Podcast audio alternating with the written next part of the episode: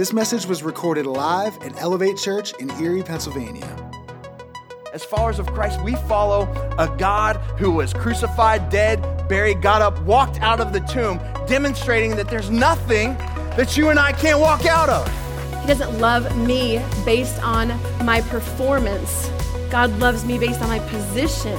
It matters so much that we imitate Christ and we live out those principles. There's nothing that you could do. There's, there's no great sin that you could have ever committed that would be a barrier between you and Jesus. To learn more about Elevate, how you can get connected, or how you can support the work that Elevate is doing in Erie, visit elevateerie.tv.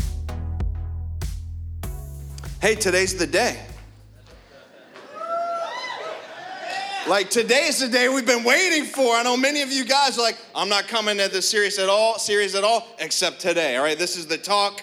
This is the one we've been excited about. Let me catch uh, most of you up.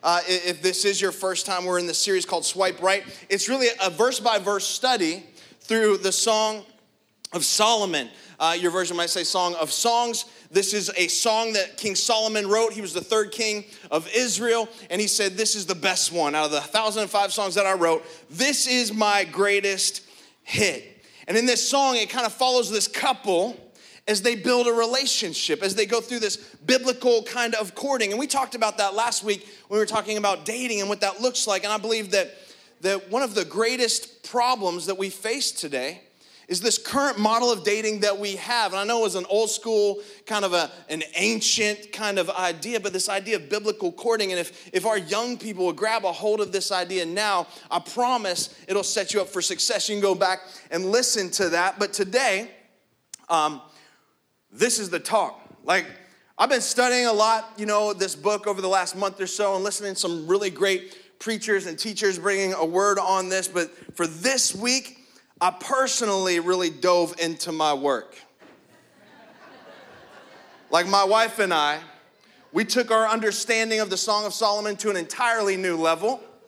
We spent a lot of time, energy. You know what I'm saying? really kind of diving into what this is all about. So today we're going to talk about sex. Let's talk about sex, baby. Let's talk about you and me. Let's talk about all the good things and the bad things that could be. Let's talk about sex.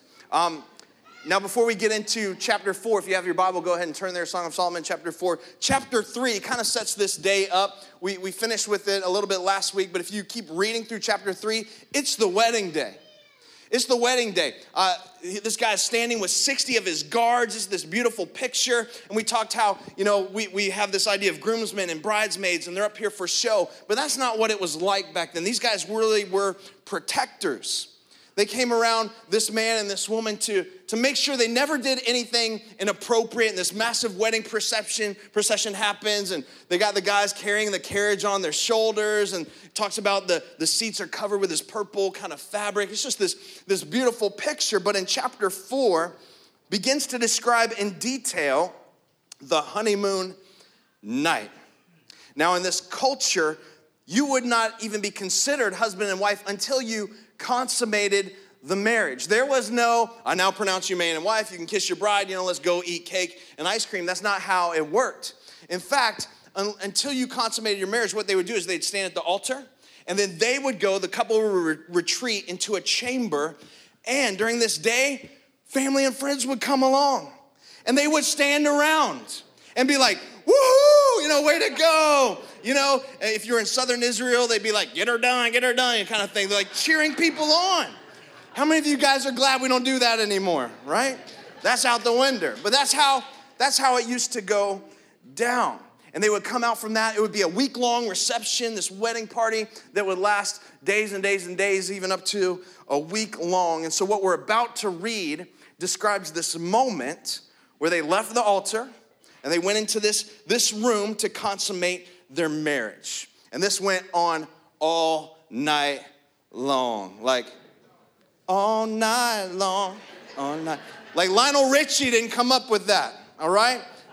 For those of you that are my age and older, this is Song of Solomon. So that's why today's title of the message is Swipe All Night, if you want to write that down. all night long. Now, real quick, this is your first time to church. Number one, I'm sorry. Number two, somebody invited you, right? And you're like, what is going on? What are we even, can you even talk about sex in the church? And the short answer to that is yes, you can. The long answer, my longer response to that is I think all too often there are pastors that, that stand up places and they, they talk about things and preach on things and answer questions that no one's asking.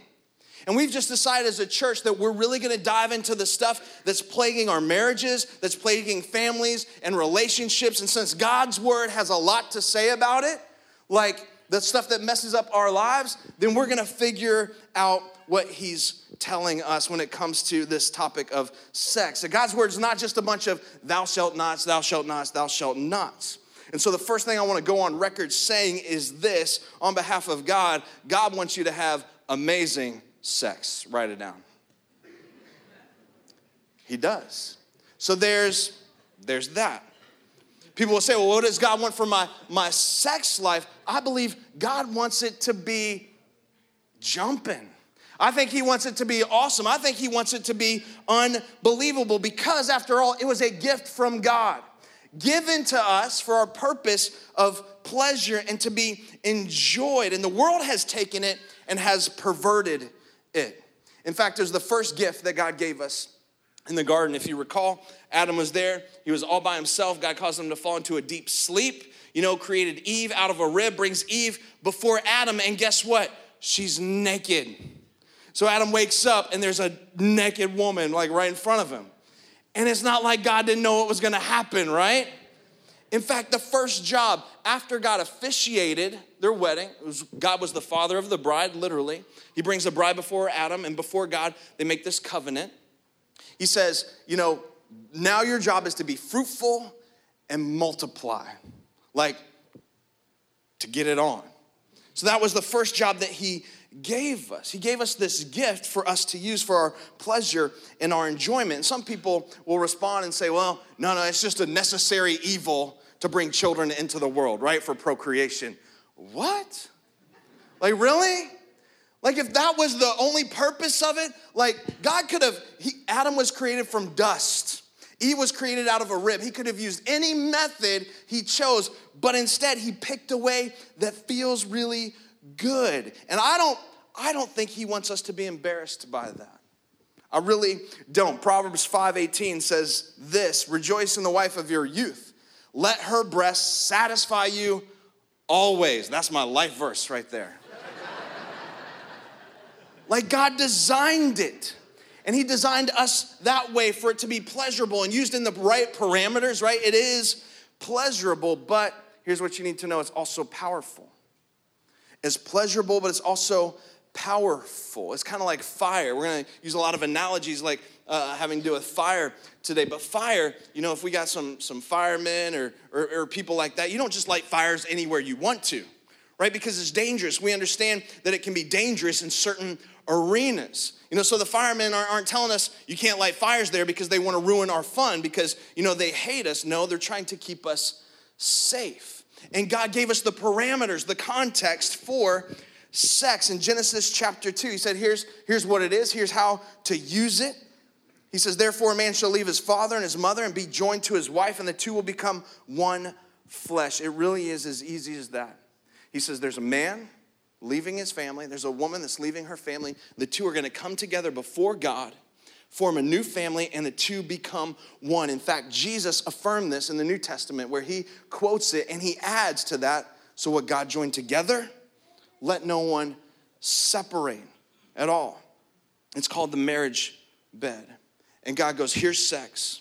Here's the parameters. Here's how to use it. It's, it's for your pleasure, but you also need to know it's powerful.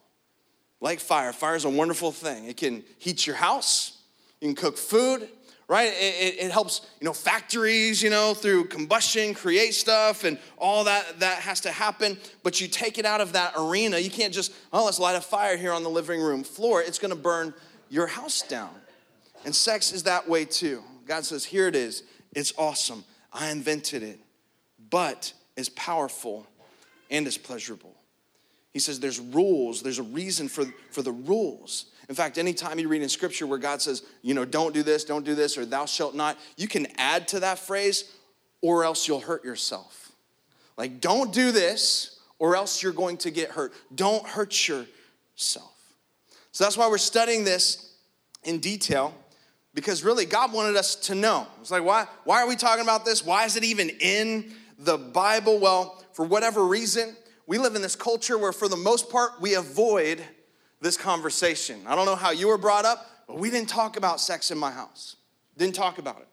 Um, we didn't talk about sex in the church. Definitely didn't talk about it in the church. So the result of not talking about it, not discussing it, not bringing it up has been the world has picked up the slack in this discussion. And the world is now setting the standard for us on what sexuality and sex looks like. And I believe the fact that the church has been primarily silent on the subject is a huge mistake. It's a big mistake.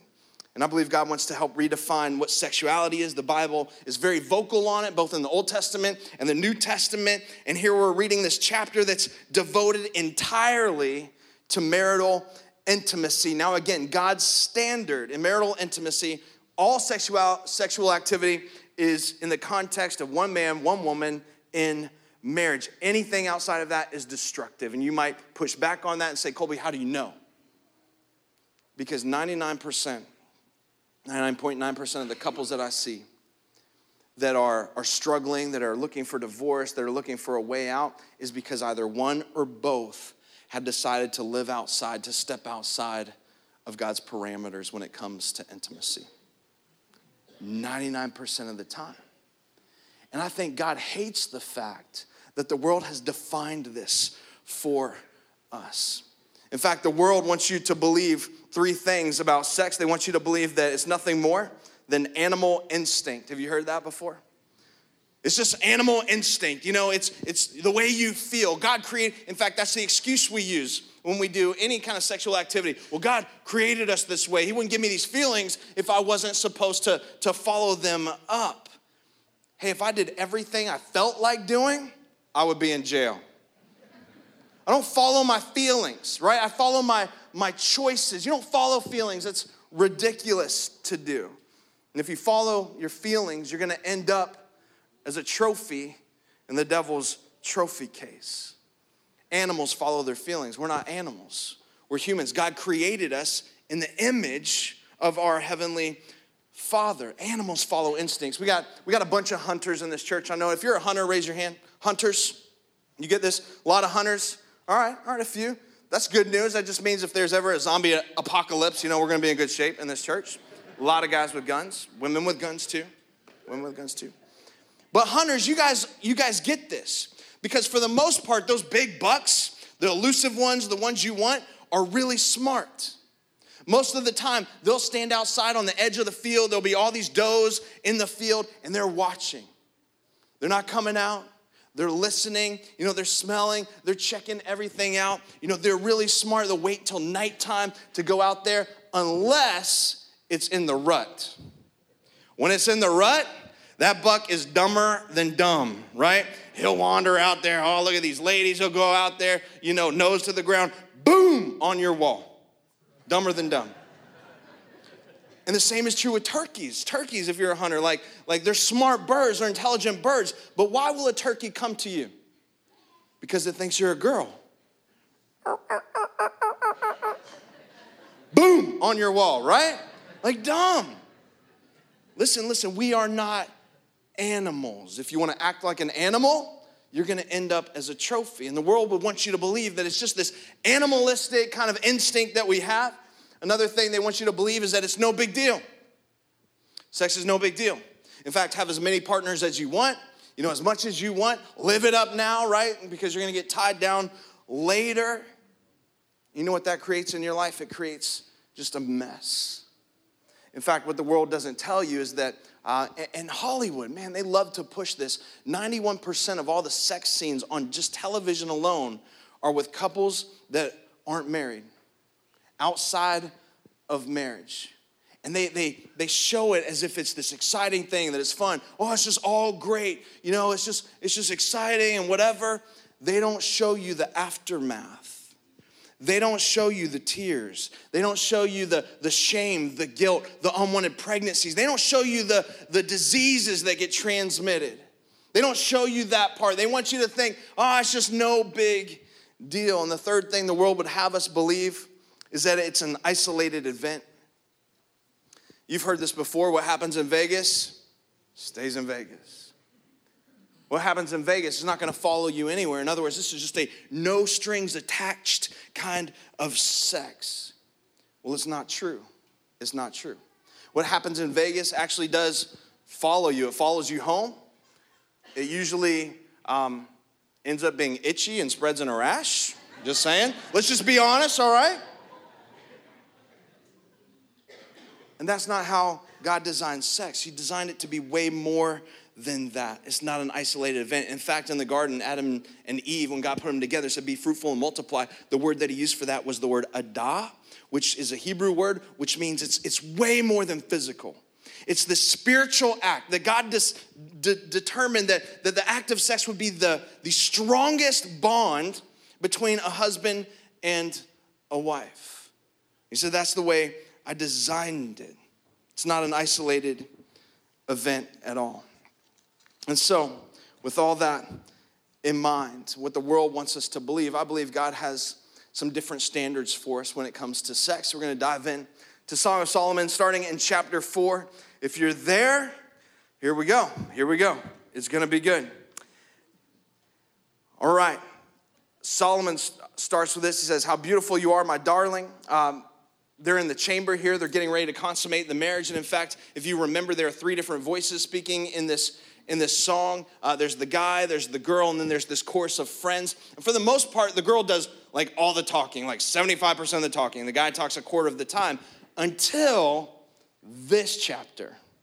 Like in this chapter, the guy's got something to say. Like he's all excited, right? So 15 out of the 16 verses, he's doing the talking, all of a sudden, you know, he won't shut up. So here he goes. He says, How beautiful you are, my darling, how beautiful. Your eyes behind your veil are doves. Your hair is like a flock of goats descending from Mount Gilead. Now, that would be like this, this mountain where all these black goats would come down and kind of wander through the trails. And really, what, what's going on is here, she's let her hair down. So now it's, it's coming down, it's flowing. You know, they're, they're getting ready for the process to consummate the marriage, right? Is it getting hot in here? Are you guys? Whew. It's about to get hot. He says this Your teeth are like a flock of sheep just shorn. Hmm? Not the one I would use, but coming up from the washing which he's basically saying, hey, you brush your teeth, and he's pumped about that. Each has its twin, not one of them is alone, right? And that was probably a pretty big deal in this culture. They're like, you got all your teeth. That's awesome. So we know right off the bat she's not a hockey player. And she's not from Titusville. So that's good. That's good news. I'm sorry. I'm sorry I'm sorry. I'm sorry about that. I love Titusville. A lot of meth labs in Titusville. Your lips are your lips are like a scarlet ribbon. Focus. Your mouth is lovely.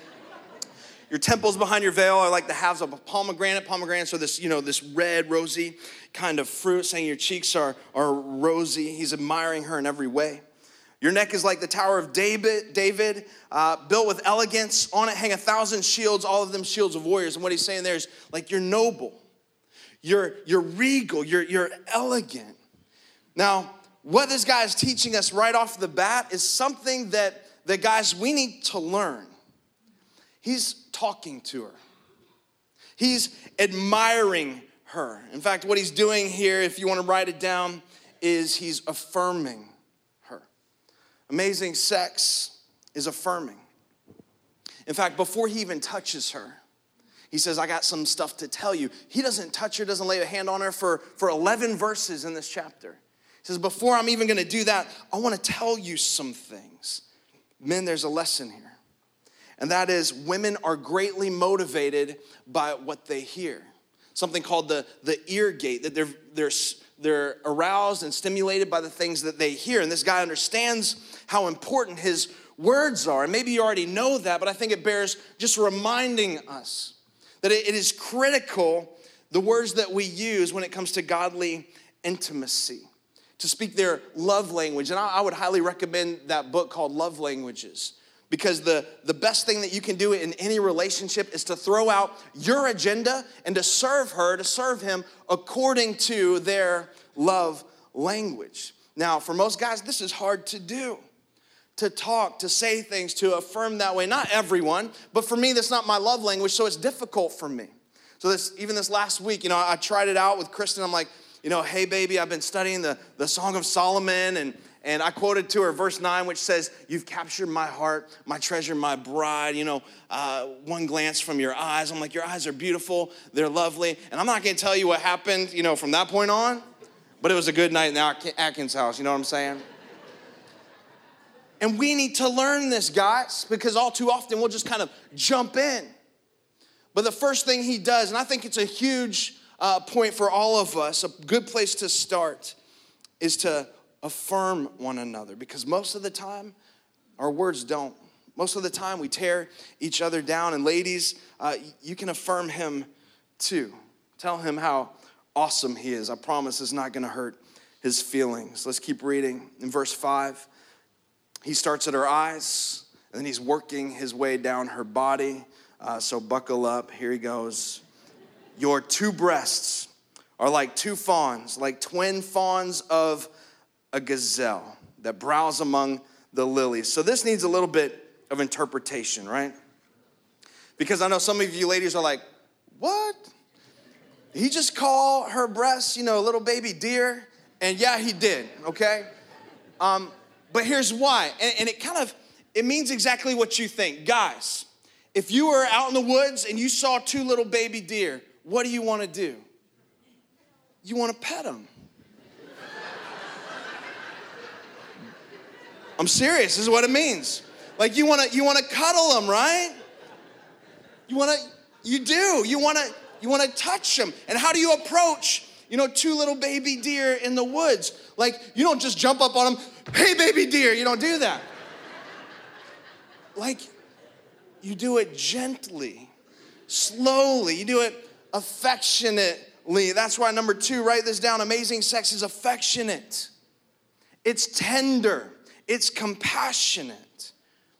And I believe because we've abandoned God's way when it comes to sex and sexuality, and listen, I don't have any data to back this up and or studies to show this, so you can reject this if you want to.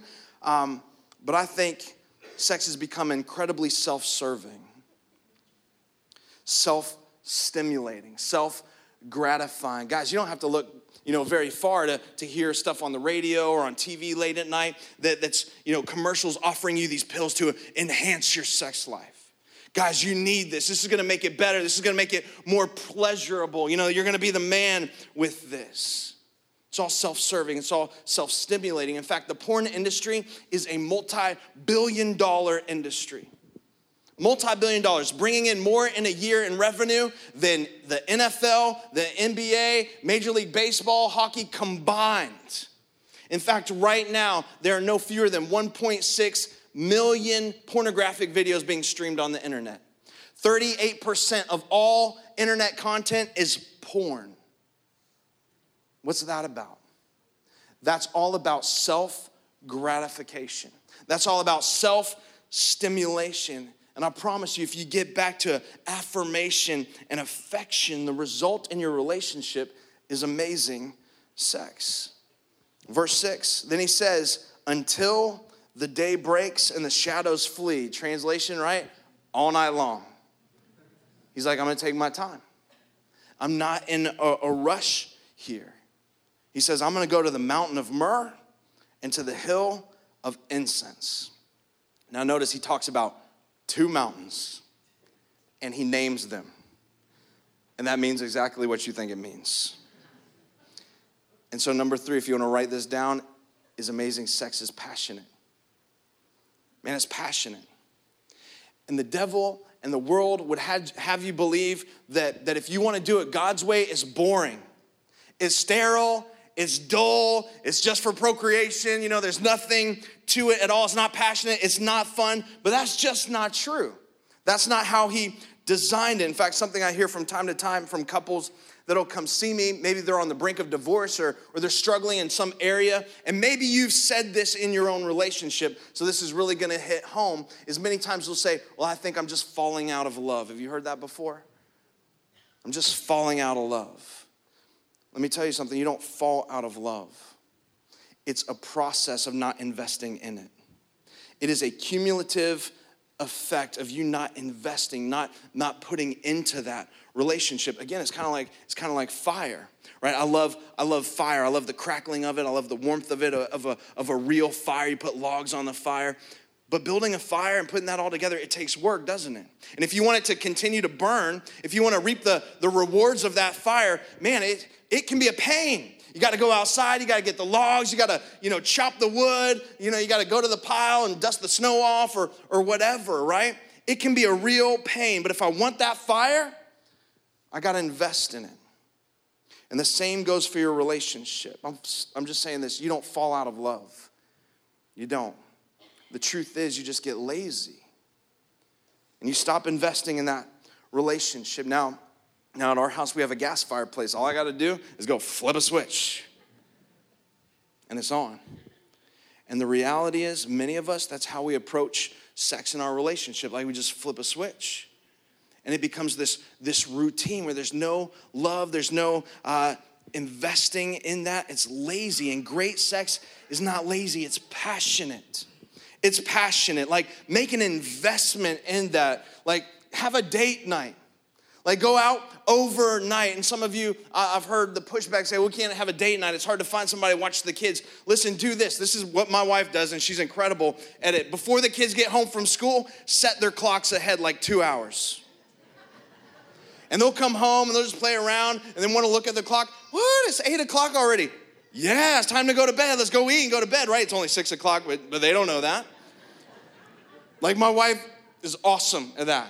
Sometimes we just, hey man, let's get these kids to bed. You need to make an investment in that. Guys, light some candles, you know, say some things, be affirming in that. Invest, invest, invest. You know, chop wood, put a log on the fire.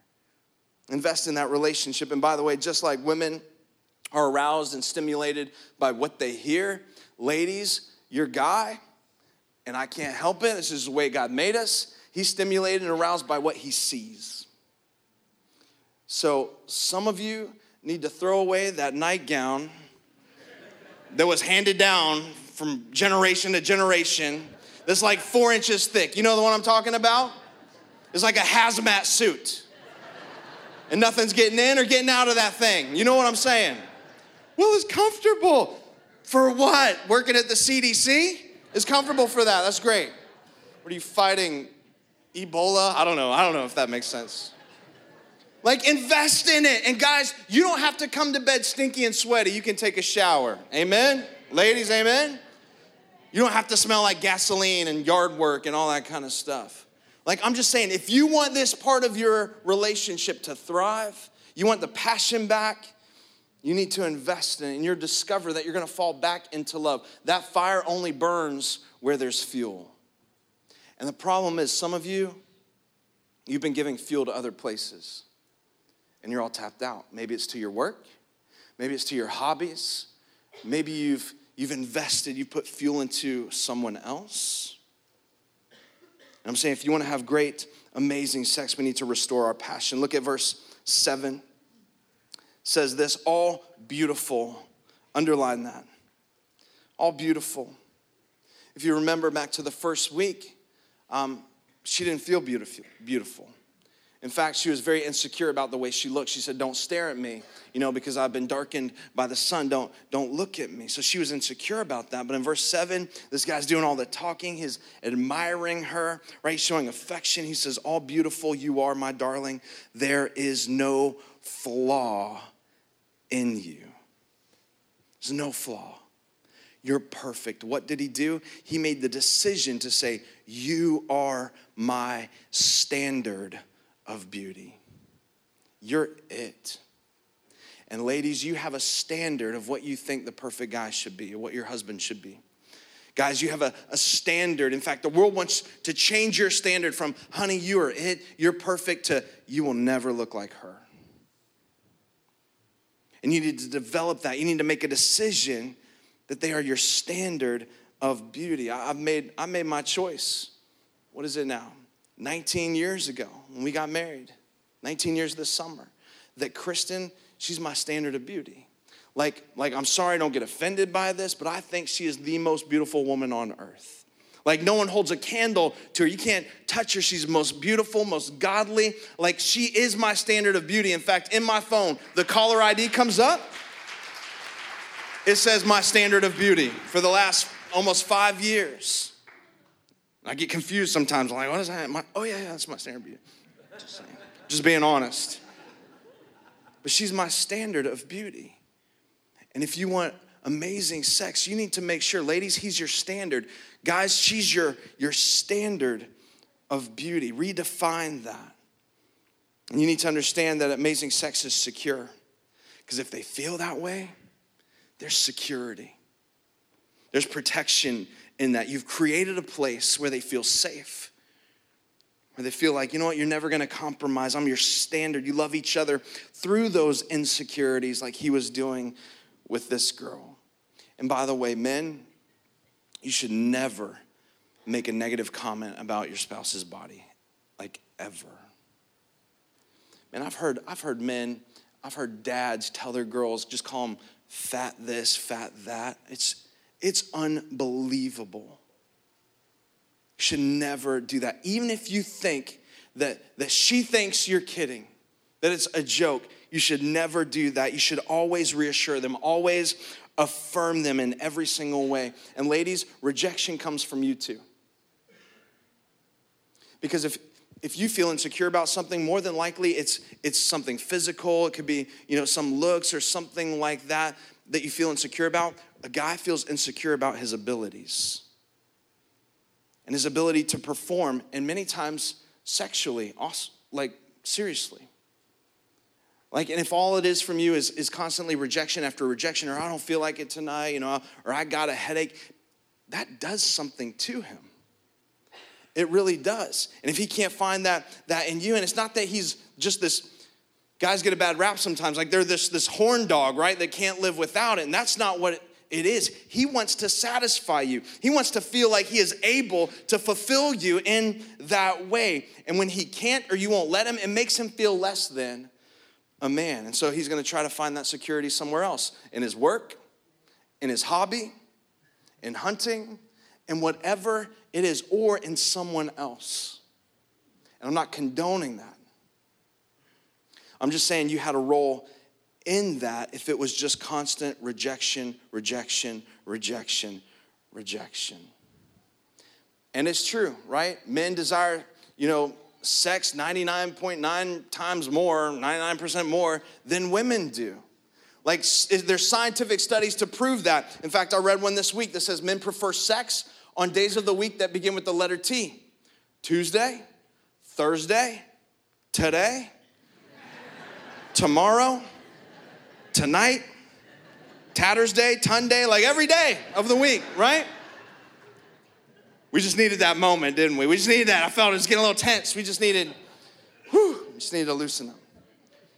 But really, create a safe environment, create a safe place. Let them know that they are your standard of beauty. I promise you that will lead to amazing sex. Verse 9 says, You have stolen my heart, my sister, my bride. You've stolen my heart with one glance of your eyes, with one jewel of your necklace. How delightful is your love, my sister, my bride. How much more pleasing is your love than why? Guys, just go home tonight. Just quote this to them. Promise you. Help you out. Your lips drop sweetness, milk and honey are under your tongue. How does he know that? You know what that is? That's a French kiss. In fact, it's not really a French kiss because, you know, France wouldn't have been around for the next 1900 years or so. So this is a Hebrew kiss. And God invented it, right? God invented tonsil hockey. It's right here. That just means your God is awesome. I'm going to talk about that in just a second. Verse 12, notice what he values now. We talked about this at the close of last week. He says, I'm so fired up that you waited for me. That no one else has touched you. You're a garden that's been locked up, my sister, my bride. You're a spring enclosed, a sealed fountain. Your plants are an orchard of pomegranates with choice fruits and all the finest spices. You're a garden, a fountain, a well flowing, a well of flowing water streaming down from Lebanon. He just valued the fact that she was virtuous. And I implore you, implore you all, don't, like, don't let the world be your standard. Like, have, have purity. If you're in an inappropriate relationship, like, end it today. End it today. Like, from this day forward, choose to do something different. Young people, man, save yourself for, for this moment that we're looking at. It today. In fact, we have been studying uh, a little bit about this with our, our youth, with your your high schoolers and middle schoolers, and people will ask all the time, especially at that age, you know, they'll come up and say, hey, well, Pastor Colby, Pastor Colby, how far is too far? How far is too far? Maybe you've heard that question before. And I always say that's the wrong question to ask. You shouldn't be asking how far is too far. It's like saying, how close can I get to the edge before I go over, right? How close can I get to the danger zone before I get burned up? It's the wrong question. Instead of asking how, how, how close can I get, ask how close can I get to God? But honestly, if I, I was to give an answer, and some of you, again, you're gonna think I'm a relic. I think when it gets to this point of that open mouth kiss, that's too far. Because when it gets to this point, honestly, you have begun something. You've started a process that was never intended to be interrupted. That's how far too far is. You think what you want to think. But my personal opinion is at that point right there. And I want you to know something. If you want to experience sex at its highest level, not what the world has to offer, but what God has to offer, the last thing to write down is this amazing sex is holy. It's holy. Redbook Magazine, which is a secular magazine, they came out with an article uh, that said, to their surprise, there was a correlation between heightened, a heightened sexual experience and those people who had spiritual backgrounds, those people who were, who were Christians. In other words, if you love Jesus and love your spouse, it was a heightened sexual experience. And to that, I would say, no duh. Like God knew that 3,000 years ago, like when this was written. When this was written. That was his design. That was his purpose all along. And then we've closed the service the last couple weeks with a verse that says, Do not arouse, do not awaken love until it's time. In fact, two times, you know, this, this girl was, Hey, let's go. I, I want you. I want you. And he shut it down. He shut it down twice, but not this time. And now she speaks up in verse 16 and says, Awake north wind. That's a strong wind and come south wind. That's a, that's a gentle wind, that's a gentle breeze, and blow on my garden. And that means exactly what you think it means that its fragrance may spread abroad. Let my lover come into his garden and taste his choice fruits. And may God add a blessing to the reading of his word. and let's do this. Would you bow your head with me? I realize that in this moment, again, there might be a, a, lot of mixed feelings about this. Those of you that, that are, are far from God and you're just trying to figure this whole thing out and, and this seems foreign to you, I understand that. I understand that. But you can even look back over your life and see all the decisions that you've made that have not been a part of this parameter that, that God has established. And I bet it's led to guilt and shame and destruction. And maybe those of you that are followers of Jesus, and today, you know what? You would say, I haven't been living according to God's word. I've compromised in areas. I know the path that it's taken me, but I want the best. I want, I want the best God has to offer for my marriage or my future marriage. I want the best God has to offer for, for sex and, and for sexuality and, and sexual purity. And today he's again just putting his finger on areas of your life, asking you to, to change. Like, we don't want to come through these doors every single week and, and leave here the same that we came in, but we need to make some, some changes. The world has been defining sex and sexuality. They've been picking up the slack where we have been silent. And today, I believe God wants us to redefine what it looks like. So maybe you are convicted. And again, conviction is not condemnation, convicted is you got to change. Convicted is God's Spirit speaking to your heart and wants you to do better and wants more for you than what you're currently experiencing. And so that's my prayer for those of you today. You're a follower of Jesus, but you know God wants better.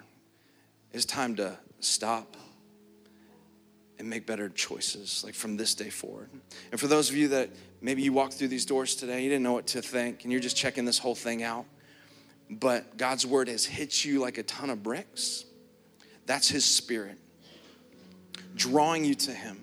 So you've been trying to do this on your own, and no longer should you. Look what is left this wake of, of destruction, maybe divorce and disaster, and broken relationships and failed attempts.